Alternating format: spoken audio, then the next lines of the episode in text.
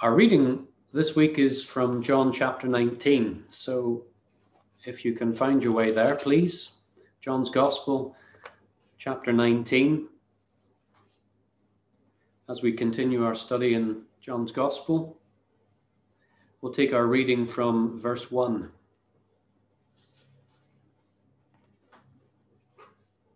It says, Then Pilate took Jesus and had him flogged. The soldiers twisted together a crown of thorns and put it on his head. They clothed him in a purple robe and went up to him again and again, saying, Hail, King of the Jews! And they slapped him in the face.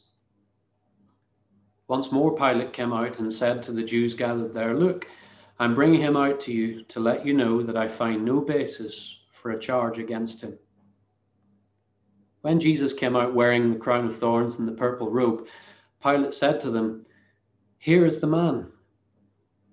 As soon as the chief priests and their officials saw him, they shouted, Crucify, crucify. But Pilate answered, You take him and crucify him. As for me, I find no basis for a charge against him. The Jewish leaders insisted, We have a law, and according to that law, he must die, because he claimed to be the Son of God. When Pilate heard this, he was even more afraid, and he went back inside the palace. Where do you come from? he asked Jesus. But Jesus gave him no answer. Do you refuse to speak to me? Pilate said. Don't you realize I have power either to free you or to crucify you?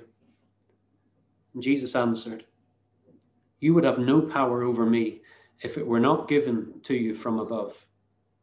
Therefore, the one who handed me over to you is guilty of a greater sin. From then on, Pilate tried to set Jesus free, but the Jewish leaders kept shouting, If you let this man go, you are no friend of Caesar. Anyone who claims to be a king opposes Caesar. When Pilate heard this, he brought Jesus out and sat down in the judge's seat at a place known as the stone pavement, which in Aramaic is Gabbatha. It was the day of preparation of the Passover. It was about noon. Here is your king, Pilate said to the Jews. But they shouted, Take him away, take him away, crucify him. Shall I crucify your king? Pilate asked. We have no king but Caesar, the chief priests answered. Finally, Pilate handed him over to them to be crucified. As we review this section of God's Word together, what John has given to us, we need to remember what John's theological reason is for writing. Do you remember in John chapter 20, verses 30 and 31? He, he wrote there that Jesus performed many other signs in the presence of his disciples, which are not recorded in this book, but these are written that you may believe that Jesus is the Messiah, the Son of God and that by believing you may have life in his name. Those two verses, John 20, verses 30 and 31, really have to shape our understanding every time we approach a text uh, from John's Gospel. Remember, he's been writing this at the end of the first century, years after the events have happened. And while it is an accurate historical account, it's a history with a definite purpose. And John wants his readers, us included today, to believe that Jesus is the Messiah, uh, the one that God had promised who would be the great savior of his people, that he is the Son of God, and that that believing in him would bring life to us, which implies that we don't have the life that God wants for us to have automatically. So when John has told us in John 20 what his purpose is for writing, we know that we're not to be passive, merely passive readers or bystanders. Uh, we're not just to sit here and, and look at this impassionately.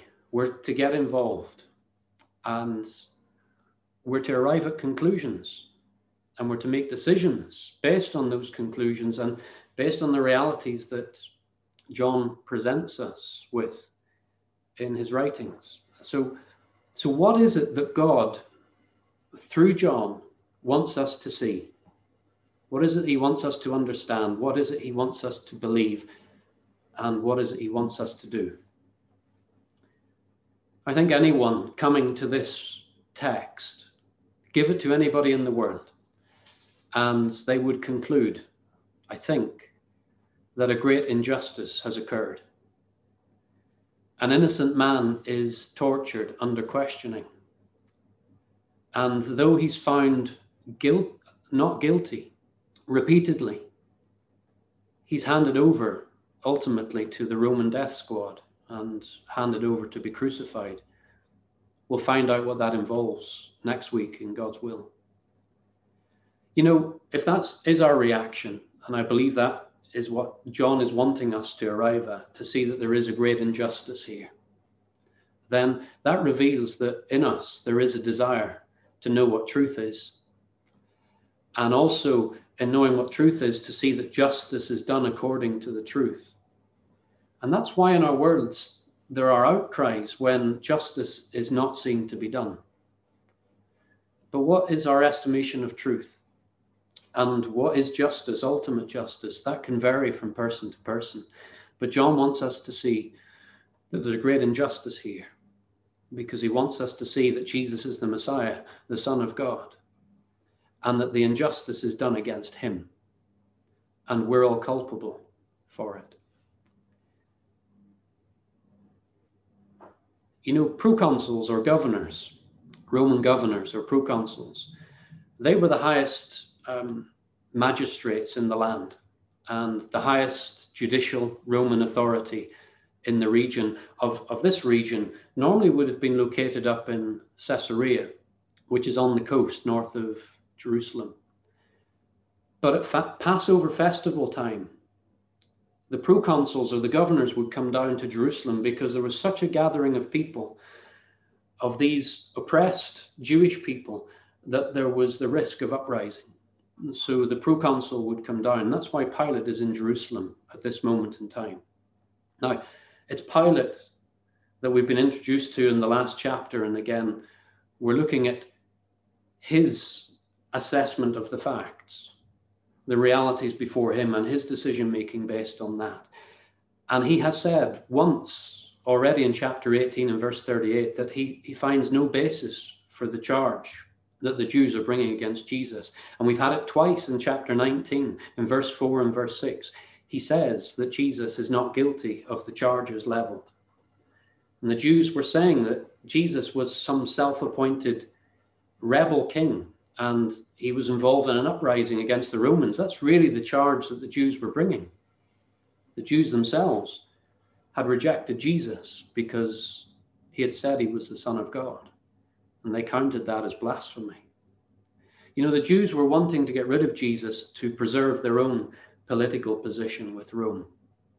While things weren't good under Rome, uh, they were probably better and more stable than they could be. So they wanted to hold on to that. But Pilate is the Roman governor here in Jerusalem at this time, and he's in political trouble himself, you know. History tells us that he's got into a situation of an increasingly unstable relationship with Rome. He's been too heavy handed in his dealings with the Jews already. And actually, we're given a reference to that in Luke's account in chapter 13 and verse 1. It says he mixed the blood of the Galileans, the region from which Jesus of Nazareth came from, with the blood of their sacrifices. Now, that got him into some trouble with Rome.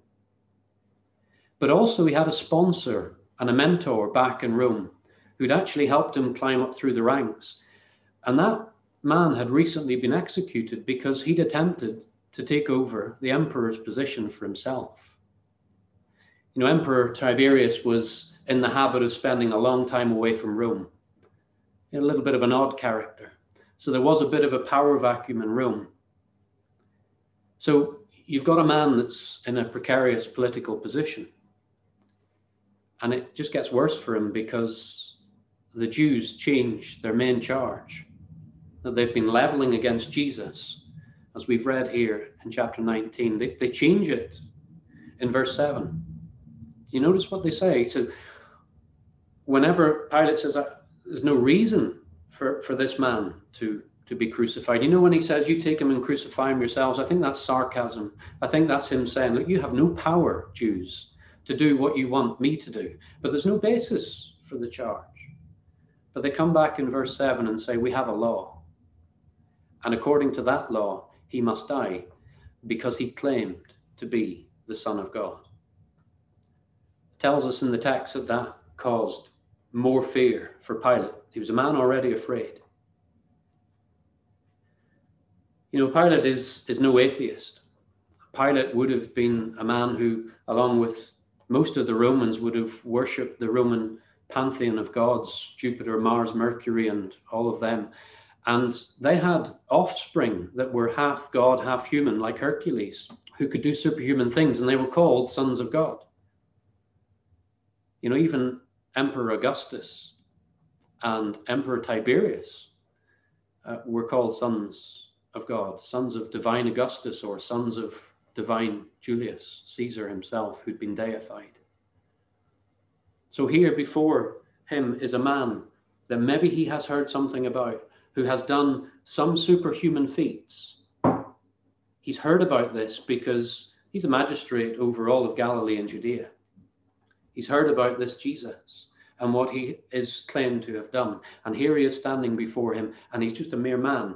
And he's seemingly proven that through his scourging of him, through his flogging of him. And he brings him out and says, Look, look, here's the man. But now the Jews say he needs to die because he said he's the Son of God.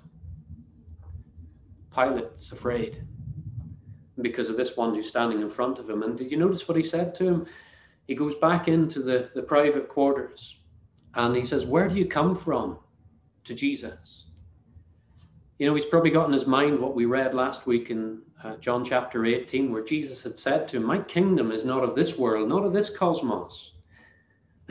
You know, we use the word cosmos to describe everything that we see around us in this created universe. And Jesus says, I'm not of this cosmos. He says, My kingdom is from another place. It's not from here. And now Pilate is a frightened man and he comes and he says, Where are you from? And Jesus doesn't answer him.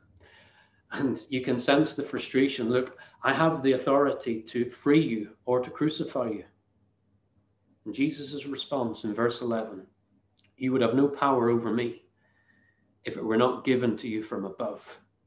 Therefore, the one who handed me over to you, and that's a reference to Caiaphas, I believe, is guilty of a greater sin.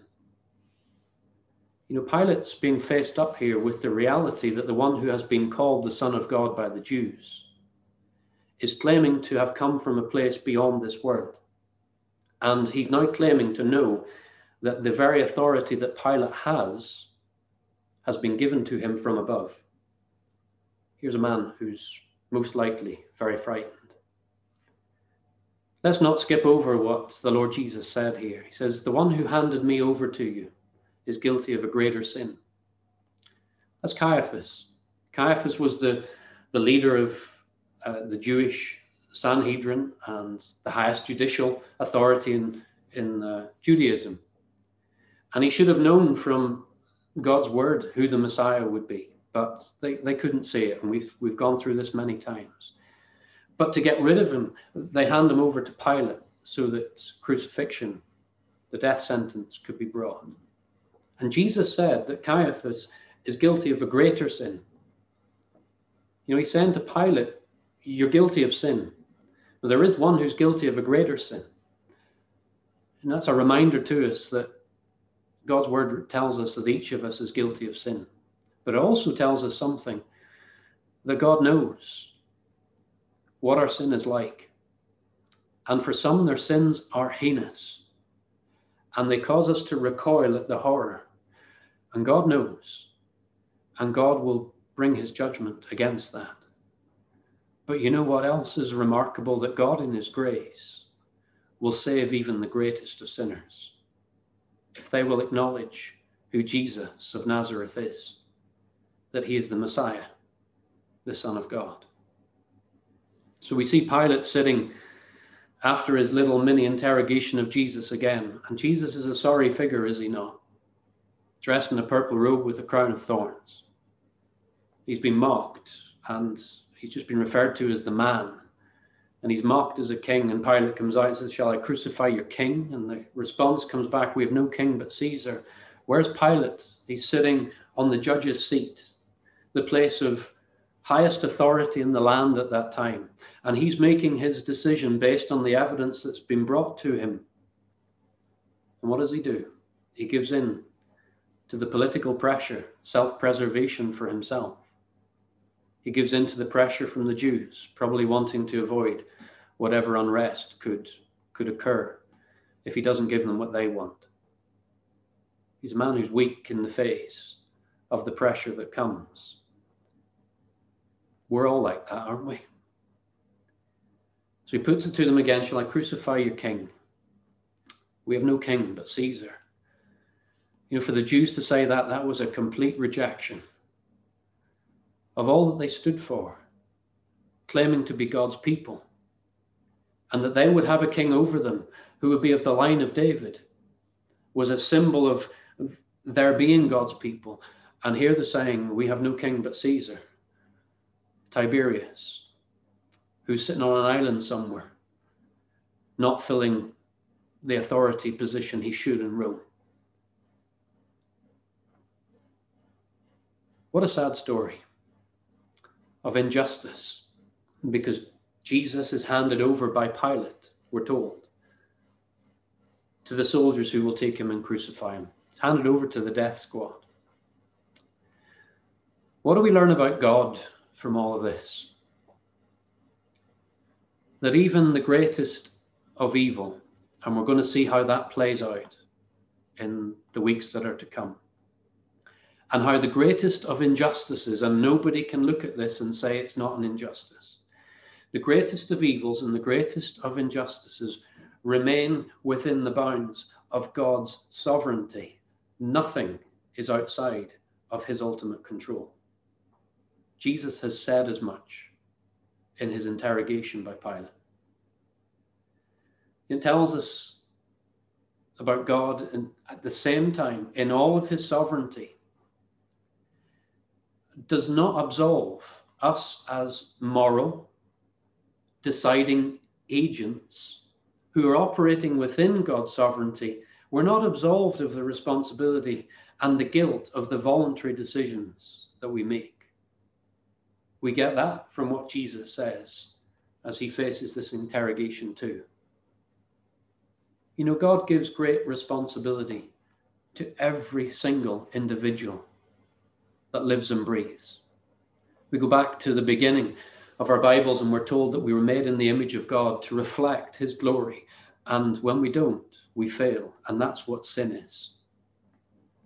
You know, God demands from each one of us, whatever our position, whether we be a Pilate in uh, our governance of people or Tiberius sitting over the greatest empire on the earth at the time, whatever the position we might have, whether we have no position at all or whether we have some position, God demands from each of us a response to his revealing of himself in all of creation through our consciences. Do you notice how Pilate is kicking against his conscience through all of this?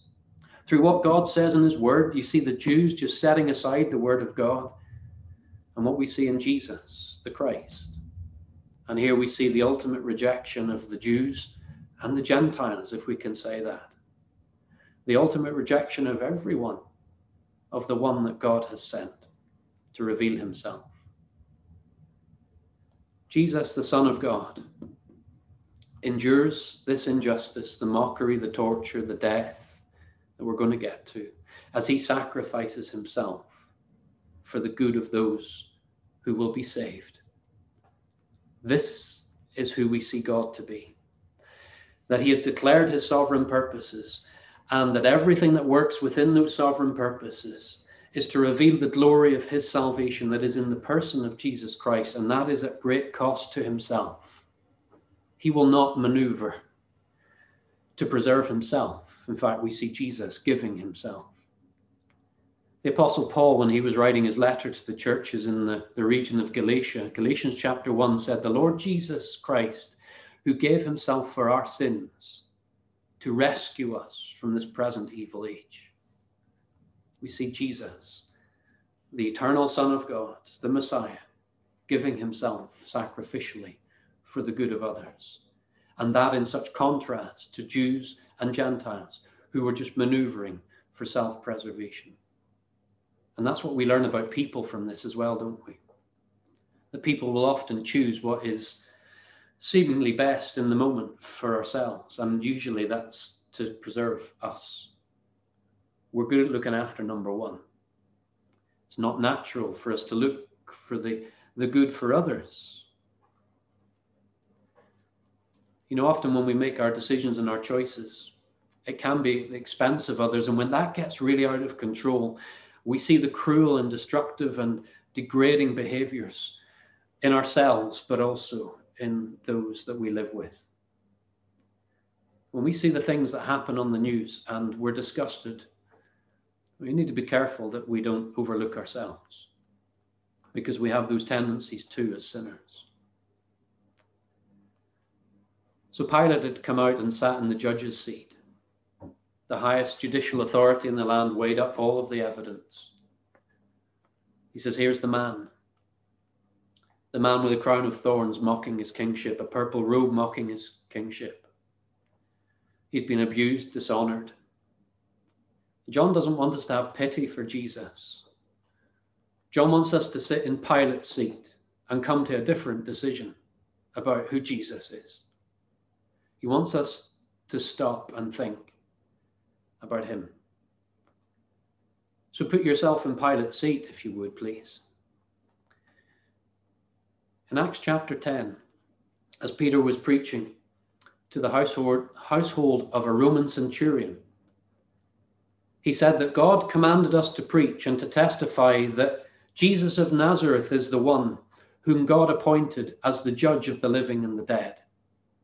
So, as we as individuals sit with Pilate in the judge's seat and arrive at a conclusion about who Jesus is, we need to remember that Jesus goes through this experience, through the crucifixion, through death, into resurrection, and he is the one that God has appointed to be judge of the living and the dead. Would you turn with me to Revelation chapter 19, please? Because John, who wrote this gospel, was also given a vision of things that are yet future and a vision of the Lord Jesus. And when you've got time later, I'd like you to go back and read Revelation chapter 1, verses 12 onwards, just to see his vision of this resurrected Jesus, the one whom God has appointed to be judge of the living and the dead. He's, he's the one with all truth. He's the one with the right to bring all judgment. And he's not going to be twisted and turned by any persuasion outside of himself. Look at Revelation chapter 19 and verse 11 with me. John says, I saw heaven standing open, and there before me was a white horse, whose rider is called Faithful and True. With justice he judges and wages war. His eyes are blazing fire, and on his head are many crowns. He has a name written on him that no one knows but he himself, and he is dressed in a robe dipped in blood, and his name is the Word of God. The armies of heaven are following him, riding on white horses and dressed in fine linen, white and clean. And coming out of his mouth is a sharp sword with which he will strike down the nations. He will rule them with an iron scepter. He treads the winepress of the fury of the wrath of God Almighty. On his robe and on his thigh, he has a name written King of Kings and Lord of Lords. As we sit in Pilate's judgment seat, as we look at who Jesus is, we can look forward to seeing who Jesus is here. And he is the one appointed to be judge of the living and the dead. And we're called to respond to the one who would go through that torture, uh, through that mock trial, through that injustice, so that we could be reconciled to God. That sin that we have that rejects Him and brings all of the wrath of God against us would be taken by Him on the cross for those who will put their faith and their trust in Him. This is the miracle of God's grace, that He would do that for us. And God is just in doing it. It's not an injustice that we who are guilty of the worst of sins would be forgiven by God because God, in his Son, has suffered the wrath against our sin so that we might be free. And if we don't accept it, and we don't believe it, and we don't do anything about it, and we make the wrong decision like Pilate did, and say, let's have nothing more to do with this, then we'll face this judge one day when he's coming, and he's faithful and he's true. I want to finish with a reading from 1 Timothy, please. This is an encouragement to us who are believers in the Lord Jesus. 1 Timothy chapter 6. Just very quickly, there's a reference in here that uh, mentions Jesus's faithfulness as he went through this experience before Pilate. And it's used by Paul to encourage younger Timothy to be strong in his faith. And I pass it on for your just to read it and for your, your later consideration of it. And it comes after a section where Paul says that there are going to be false teachers who will say false things. They're looking to line their pockets, they're looking out for number one. And people are going to be lovers of money and they're going to be looking out for number one. And that'll be at the expense of other people. And he says, Don't be like that. 1 Timothy 6, verse 11, he says to him, to Timothy, But you, man of God, flee from all this and pursue righteousness, godliness, faith, love, endurance, and gentleness. Fight the good fight of the faith. Take hold of the eternal life to which you were called when you made your good confession in the presence of many witnesses. And I think that's a reference to when we would confess that we are saved by faith in Christ alone at the moment of our baptism. Verse 13, in the sight of God who gives life to everything and of Christ Jesus. Notice he's saying that Jesus is watching. Who, while testifying before Pontius Pilate, made the good confession. Notice how he links Timothy's good confession with Jesus' good confession before Pilate. He says, I charge you to keep this command without spot or blame until the appearing of our Lord Jesus Christ, which God will bring about in his own time. God, the blessed and only ruler, the King of kings and the Lord of lords, who alone is immortal and who lives in unapproachable light, whom no one has seen or can see. To him be honor and might forever. Amen. There's an encouragement for us as believers to be unwavering in our holding fast and taking hold of this life that Jesus has given himself to give to us. Going through all of that injustice, he, Paul is saying, look, if you face circumstances where you would be pushed and pulled by the influences of men and women around you, your peers, whatever it might be, governments or whatever powers, he says, no, you run away from self preservation and you give yourself, like Jesus, to standing for truth.